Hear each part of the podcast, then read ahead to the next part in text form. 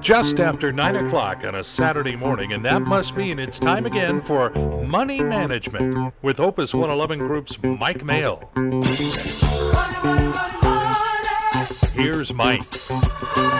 Good morning. Welcome to Money Management. I'm Mike Mayo with the Opus 111 Group, and we're here as we are every Saturday at 9 Pacific to talk with you about the markets and the economy and to give you some insights into what's been going on. And this past week, I think we need a lot of insights.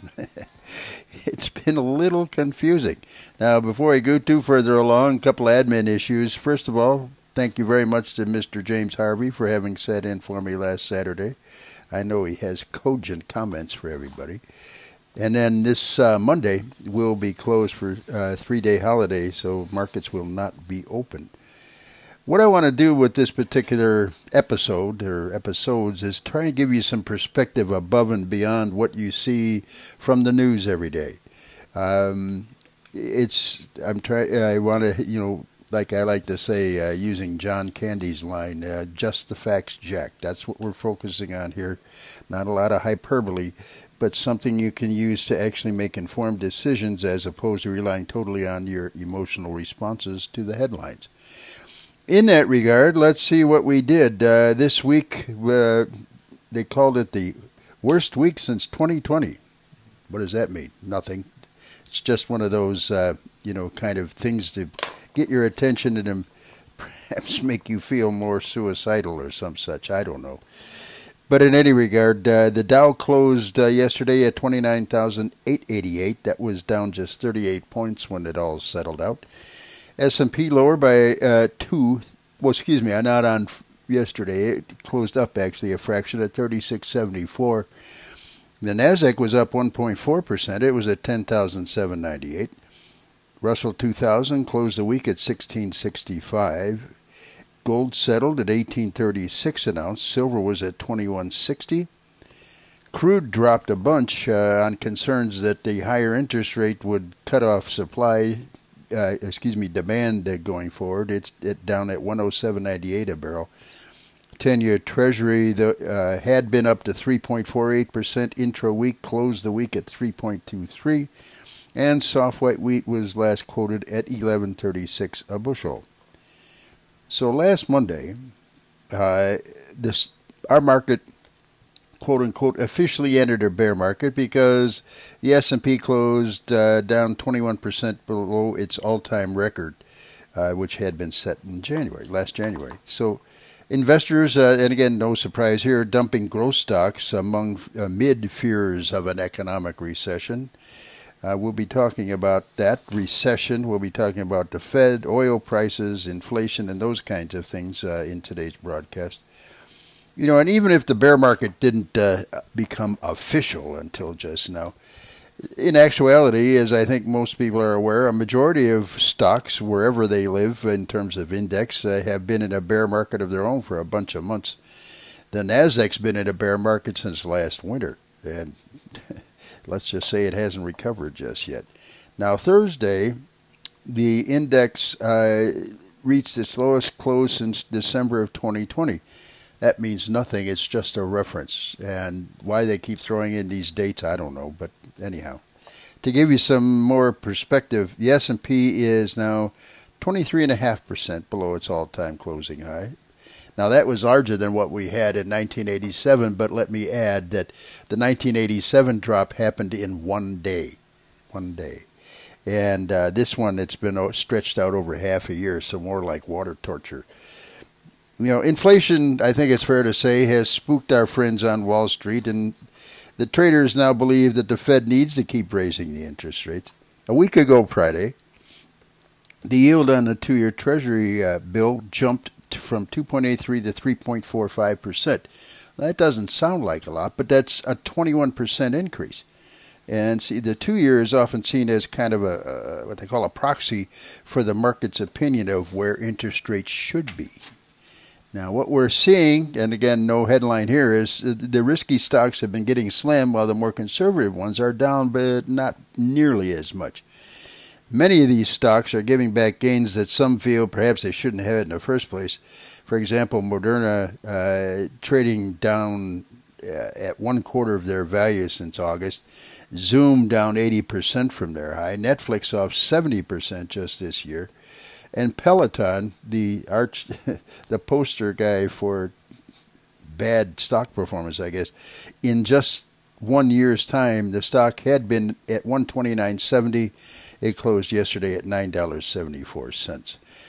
This, in a kind of a left-handed way, it makes, I think, a strong case for asset allocation and diversification. If you're playing uh, sector bets on, you know, certain parts of the economy or certain kinds of stocks, uh, what the market does means nothing because it's only going to affect what your particular sector or series of stocks are going to do. Asset allocation, diversification, great ways to help protect yourself. Now, again, as I mentioned, the Nasdaq's off about 33% from its high. So that means for every $3 invested in a Nasdaq index in November, there's $2 today. So you need to know that the index will have to gain more than 50% from here just to break even. And as long as interest rates are rising, well, that puts pressure on stock valuations. Even companies that don't pay dividends are getting squeezed by higher rates. And as long as there's pressure on valuations, that falls harder on those high risk stocks. And right now, we're probably closer, my perception, uh, to the market's bottom than we are to the top. And uh, the market's going to turn at some point. They always do. And it's usually at the point when folks are ready to say, I'm done. So, key here focus on strong companies with solid balance sheets. And you also want to own companies that can pass along price increases, you know, kind of the leaders in their respective field. Now, I get asked a lot about oil prices, so I'm going to start with that particular segment. Now, last Friday, some guy, I don't know who he is, said Exxon is making more money than God this year. Obviously, not an analyst. But I don't know what the Lord's hourly rate is, but I do know that Ex- Exxon is far from the most profitable com- company in this country. You know, they're going to generate it, they presume, about $41 billion in net income this year. That's up from 23 billion last year. Not exactly uh, starving to death. It also paid 2.8 billion in taxes in just the first quarter, and about 12 billion total for uh, the entire year. But their profits are going to be well behind Apple, Microsoft, Google, J.P. Morgan. Apple is by far the champ when it comes to profits. They're going to earn about 100 billion this fiscal year, and Alphabet will come in at about 73 billion, Microsoft at 70, and J.P. Morgan Chase at 60 billion interesting to me how few seem to mind the enormous profits generated by Apple and these other companies. And Friday, yesterday, the oil prices dropped about 6%. They came in at a four week low because they're saying interest rates hikes by the major central banks around the world could slow the global economy and cut demand for energy. Those are those kinds of trader leaps of conclusion, that leaps to conclusion. And while energy stocks have definitely crushed it over the past two years, they got crushed from 2014 to 2020. Energy was the worst performing sector in six out of seven years. For those of you who owned it, you know that to be true. And in that seven-year period, energy stocks were down 44%. S&P was up 130% in total. The tech sector up more than 300%.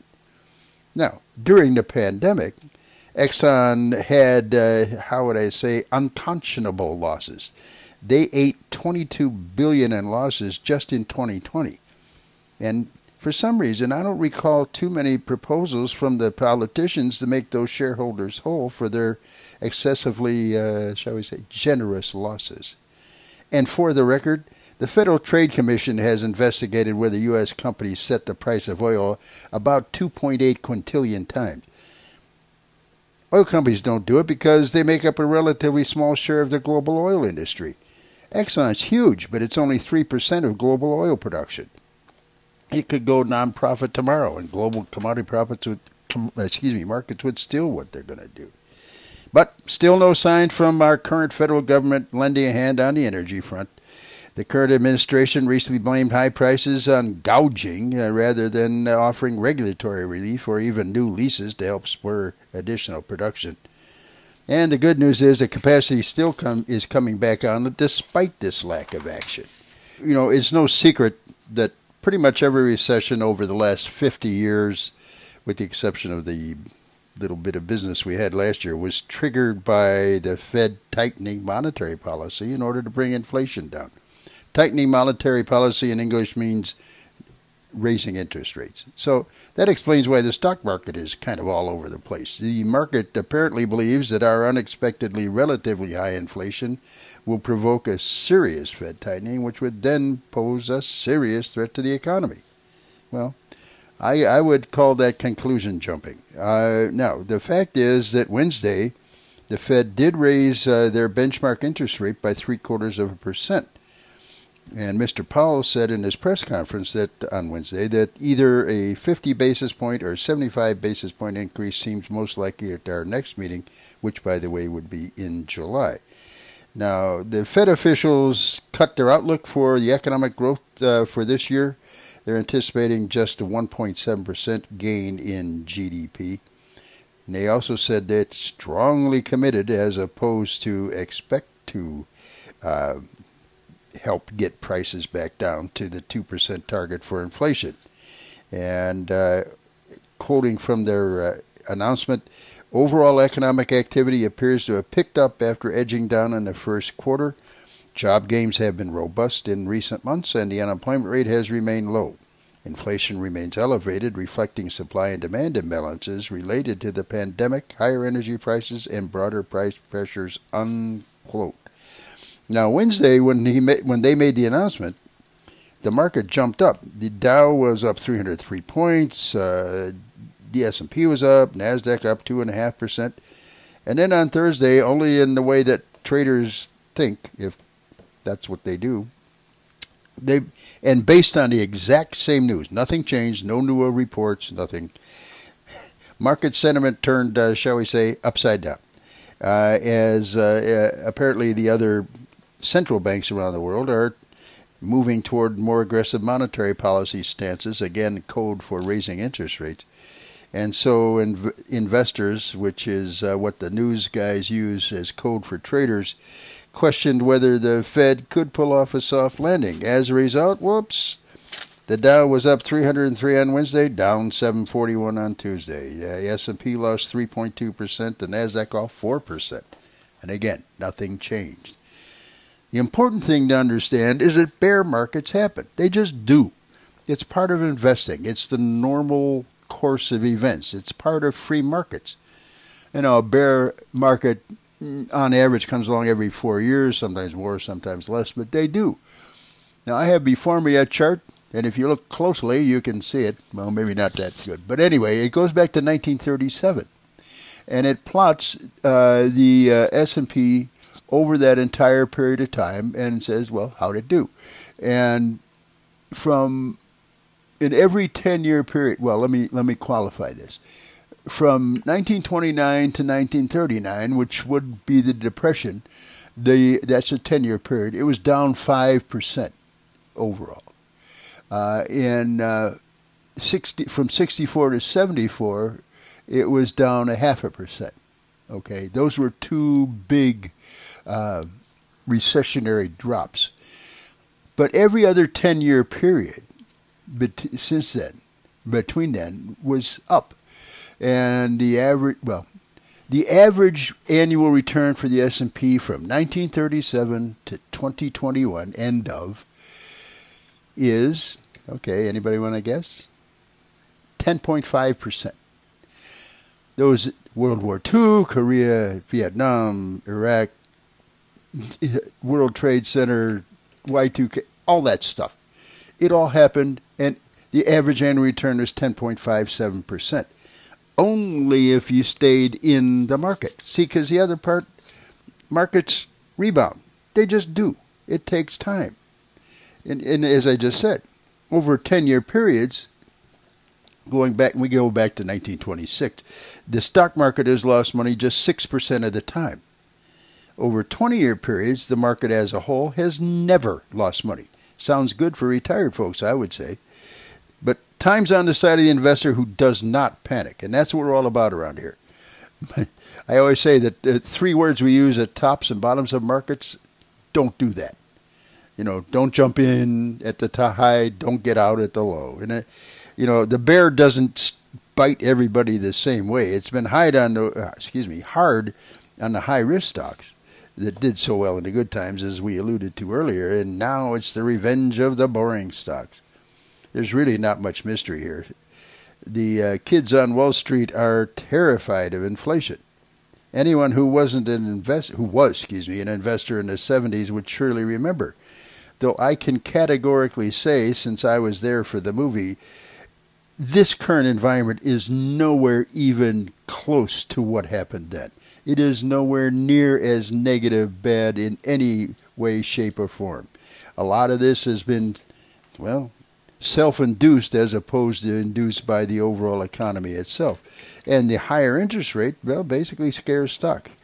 See, because if a, stock has a dividend of, say, 3%, when the, when the Fed was holding interest rates at nothing, stocks are a no brainer. But what if the Fed moves interest rates up to 3 or 5% or even higher than that? Well, stocks have to react to the competition. And the way that happens is as you lower the price of the instrument, meaning a stock, to increase the yield, and that's what's happening.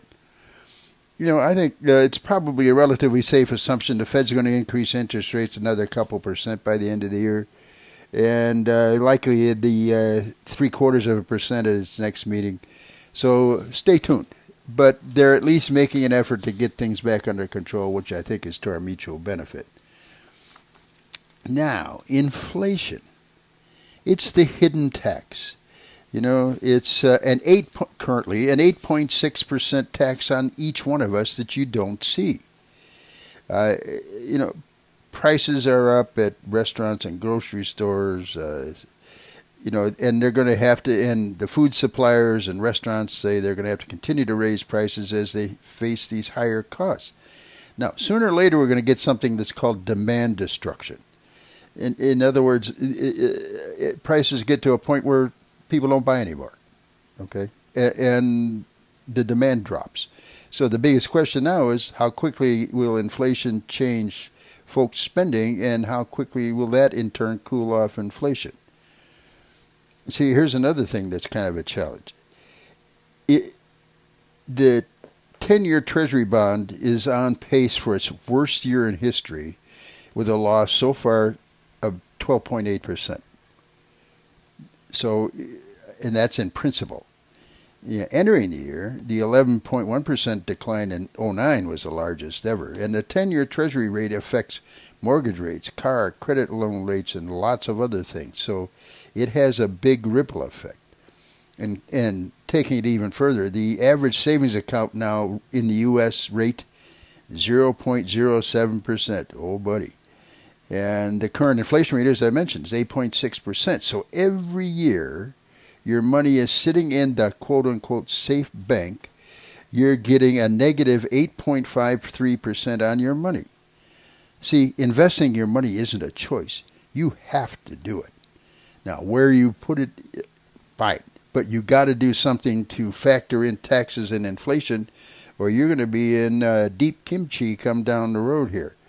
Um, you know, ongoing issues with the supply chains, labor shortages, it definitely slowing a, a bigger rise in activity.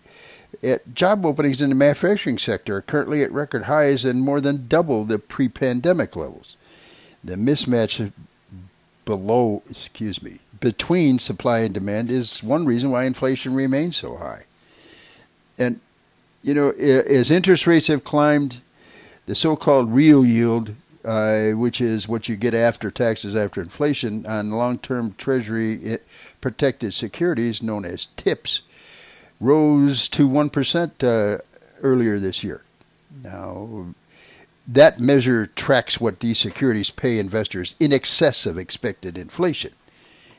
It began this year at minus 0.43%. It's now at 0.66%. So put it another way, a million dollar investment in tips will give you 6600 in annual income after inflation, essentially risk-free.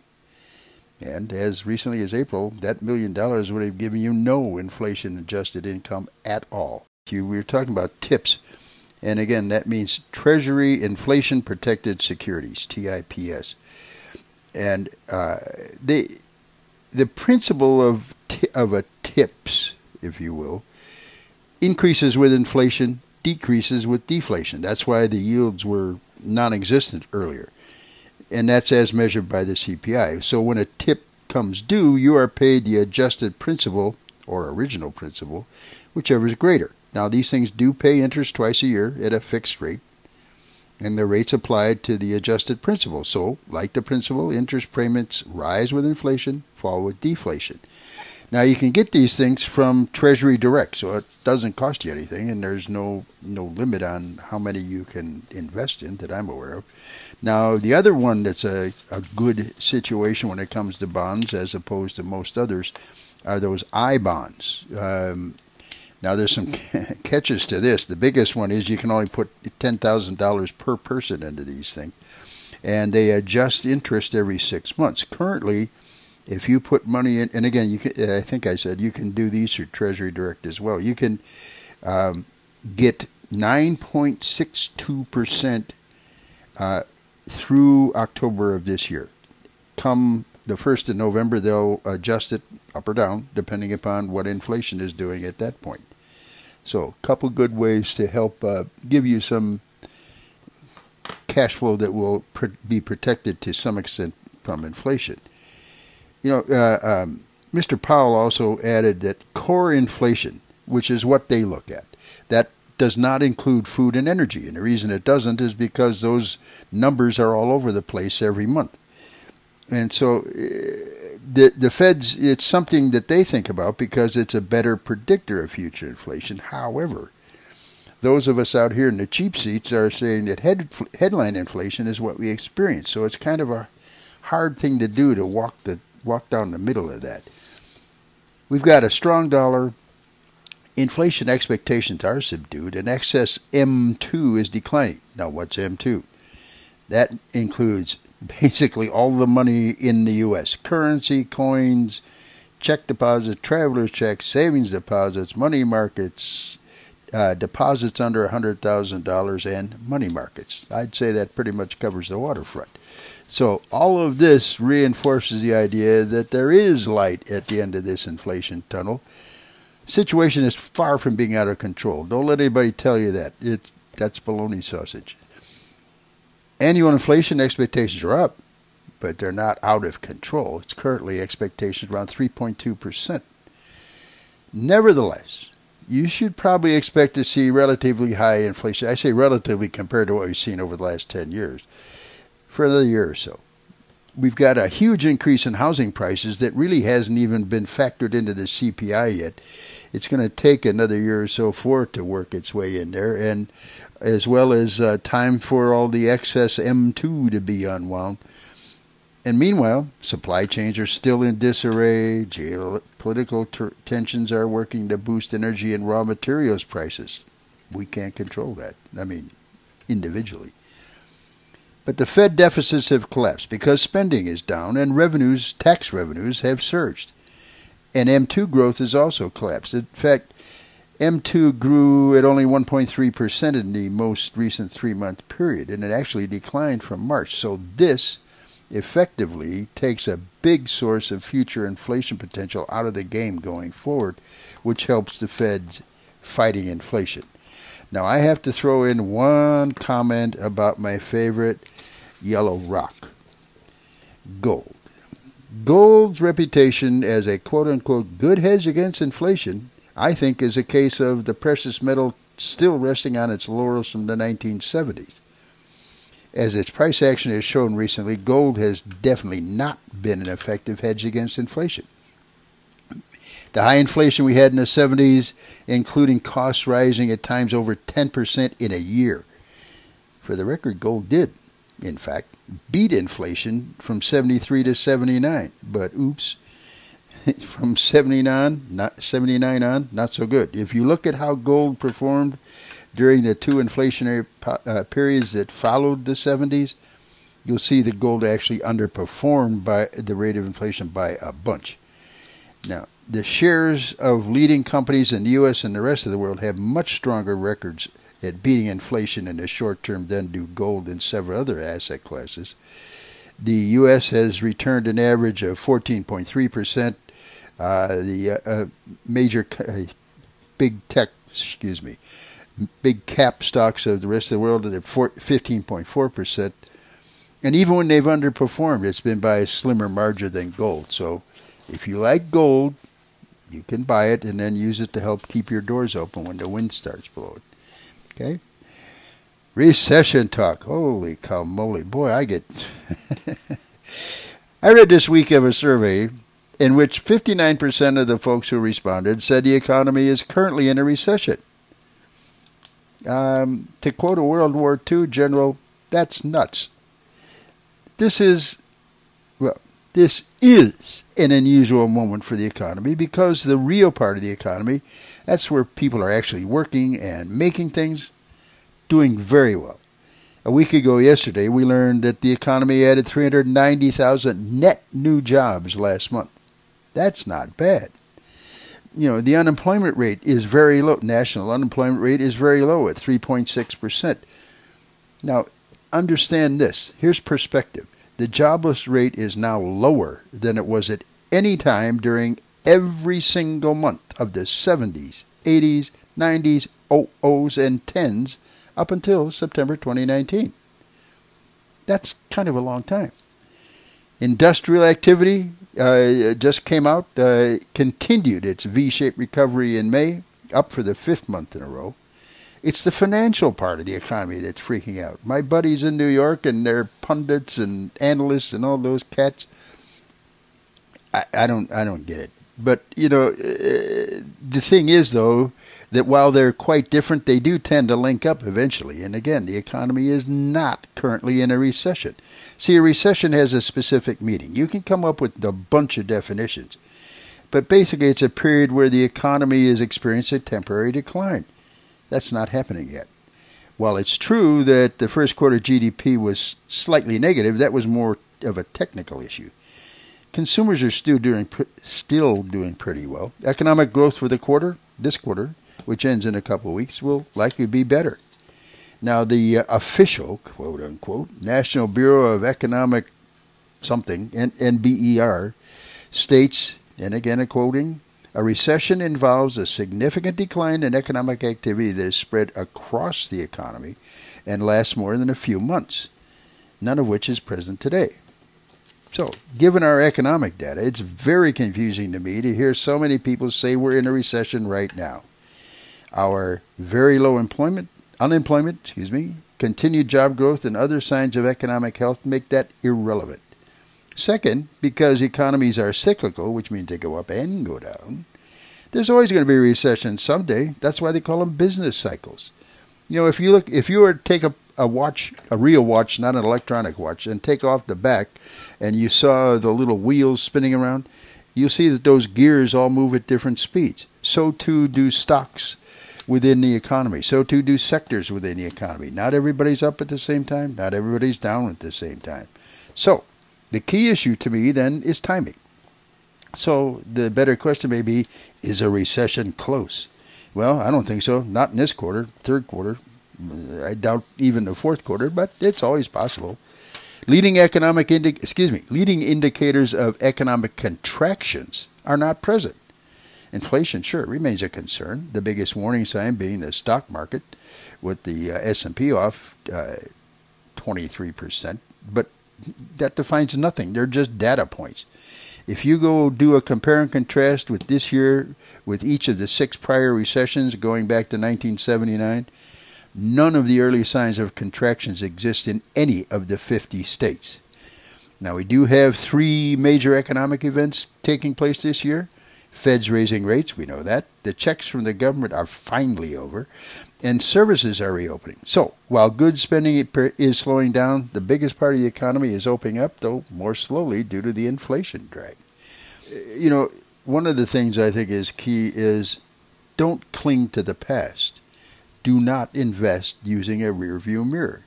The, con- the economy is always changing, it's always evolving. If you're broadly diversified, you're automatically going to be invested in both the best and worst performers but the best performers more than make up for the worst performers over the long run. In, in terms of statistics, the stock market, the U.S. stock market, was up 72% over the prior three years. Yet another reason why people are all freaky about what's going on now because, well, the market only goes up, doesn't it? Right.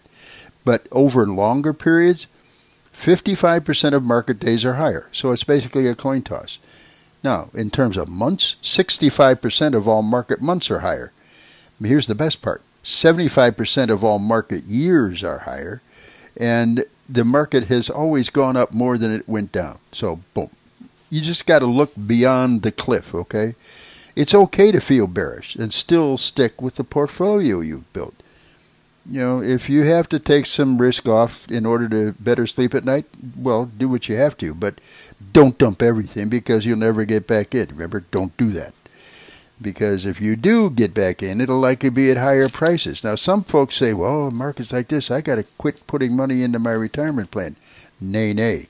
Because what happens, I have a, another graph uh, that runs from uh, January 2012 to year end last year and it says, well, if you had invested a thousand dollars at the first part of that period and just held it, uh, you would have had thirty-seven hundred ninety dollars. If you missed just ten days, this is nine years we're talking about, ten market days. You're, you dropped 44% in value to $2,108. If you missed 20 market days, you dropped 58% to $1,575. If you missed the 30 best days, again, over nine years, 67% in the, in the hole at 1243. And if you missed 40 best days, which basically two months of nine years, a 1005 like $5 is all you got after all that time. So you got to be in the game, folks, and s- stay investing in your retirement plans because you buy more when the stocks are down. You know, the stock market's the only place I've ever heard of where people complain because prices are lower. it makes things more cheap. Whatever. Anyway, you know, buy low, sell high. That's how you do it. Now, things are rough right now. I get it. But if you can make it through to the other side, the uh, person you see on the other side, your future self is going to say, "Oh, thank you very much."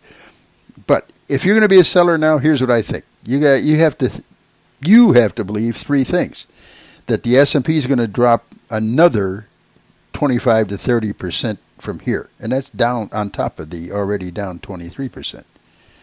You also believe your capital gains taxes will be less than the rest of the drop, and you this is the funny part. You will be able to get back in at or near the lows. Well, I doubt that most investors have uh, really done any work on any of these and could even pull them off uh, if they did. Right now, a majority of investment fund managers uh, say they expect sluggish growth and soaring inflation as the most likely outcome. This, according to Bank America. Stag- and they call that stagflation, which I think is also another mis misapplied term. See, stagflation is a combination of economic stagnation and high inflation. And that's that's characterized. You have high consumer prices as well as high unemployment. Well, we do have the high consumer prices. We do not have high unemployment, and we had this problem in the 70s and uh, early 80s. Uh, we had high oil prices, rising unemployment, and uh, we had the CPI the consumer price index at 14.8% in 1980. Interest rates were up at 20%. Don't be saying, gee, I wish I had some of that, because the uh, tax rate, uh, top tax rate was 70% individual at the time. So nobody was making money, I assure you. Michael Hartnett of Bank America wrote, Wall Street sentiment is dire. He says inflation will remain high relative to history so, by far and away, the most popular description of what the economic backdrop will be in 12 months is stagflation. And I humbly disagree, sir. Uh, but we don't have time to go into that too much right now. Now, as we've said many times, the S&P is down about 23% so far this year. Seven of the S&P's sectors were re- off recently less than 20% from their highs, so they're not in a bear market, are they?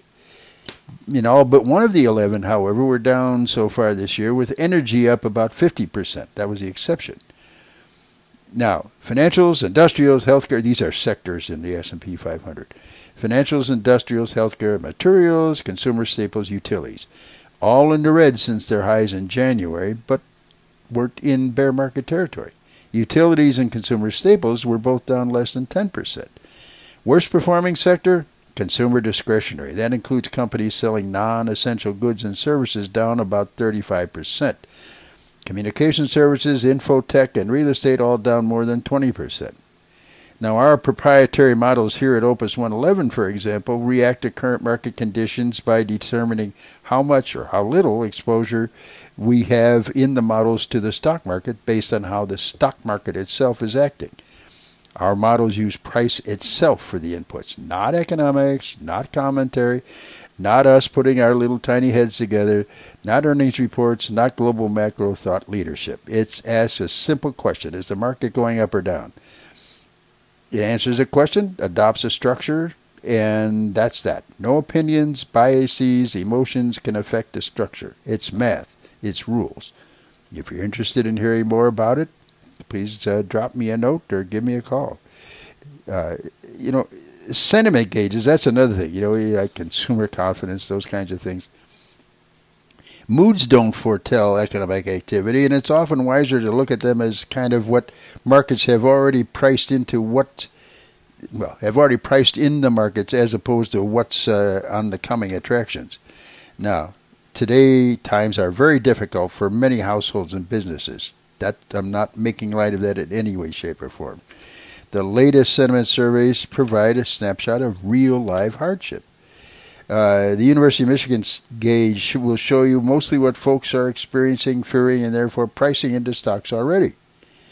And these challenges are, well, they could persist for a while, which is highly frustrating, but sentiment measures can also provide a sense of where expectations are relative to reality. Today, the surveys paint a similar picture. Few expect much in terms of growth, with forecasts of troubles or recession are increasingly common. Now, we don't dismiss the many fears that taking turns, but given how widespread all this discussion is, efficient markets have likely pre-priced a lot of those issues already, which reduces the surprise power. And low expectations can set the stage for upside surprises. You know, the S&P is off about 23%, so that's not bad unless you're investing only in index funds. But is it going to fall 30 or 40? Could it get cut in half? Well, sure, we've seen it happen. But what's the if the worst doesn't come to pass? Aha. Let's take the other side of that bet. What if inflation actually does begin to moderate? What if economy bends but doesn't break? Then how much of that risk has already been priced into the market? And I think it's quite a bit. Remind yourself that nobody knows how low the market's going to get, how bad it's going to get, or how long the tough times are going to last. Unfortunately, I got to be in that line too. Same thing with people who are telling you the bottom's in. Nobody knows. But it, just one thing in closing, uh, you know, uh, a Goldman Sachs analyst uh, led by David Kostin suggested dividend stocks may present a value going forward. They are particularly attractive, they say, in our view. They typically outperform in environments of elevated inflation. In addition, dividends currently benefit from strong corporate balance sheets. So, those are the comments for this week. I hope you found them helpful. I could have talked for another three hours, I'm sure, but we do have time constraints. But before I go, I want to say uh, Happy Father's Day to everyone who qualifies for that title, and even folks who may not be a father but perhaps have or had one at one time. I'm a broad brush kind of guy. So have a great week. Hope it's profitable and productive. We'll be back next Saturday at 9 Pacific with Money Management. My name is Mike Mayo. I'm with the Opus 111 Group. Join us again next Saturday morning at this same time for the financial insight, opinion, and perspective of Money Management with Mike Mayo. Have a question or comment? You can reach Mike at our website, opus111group.com. Money, money, money,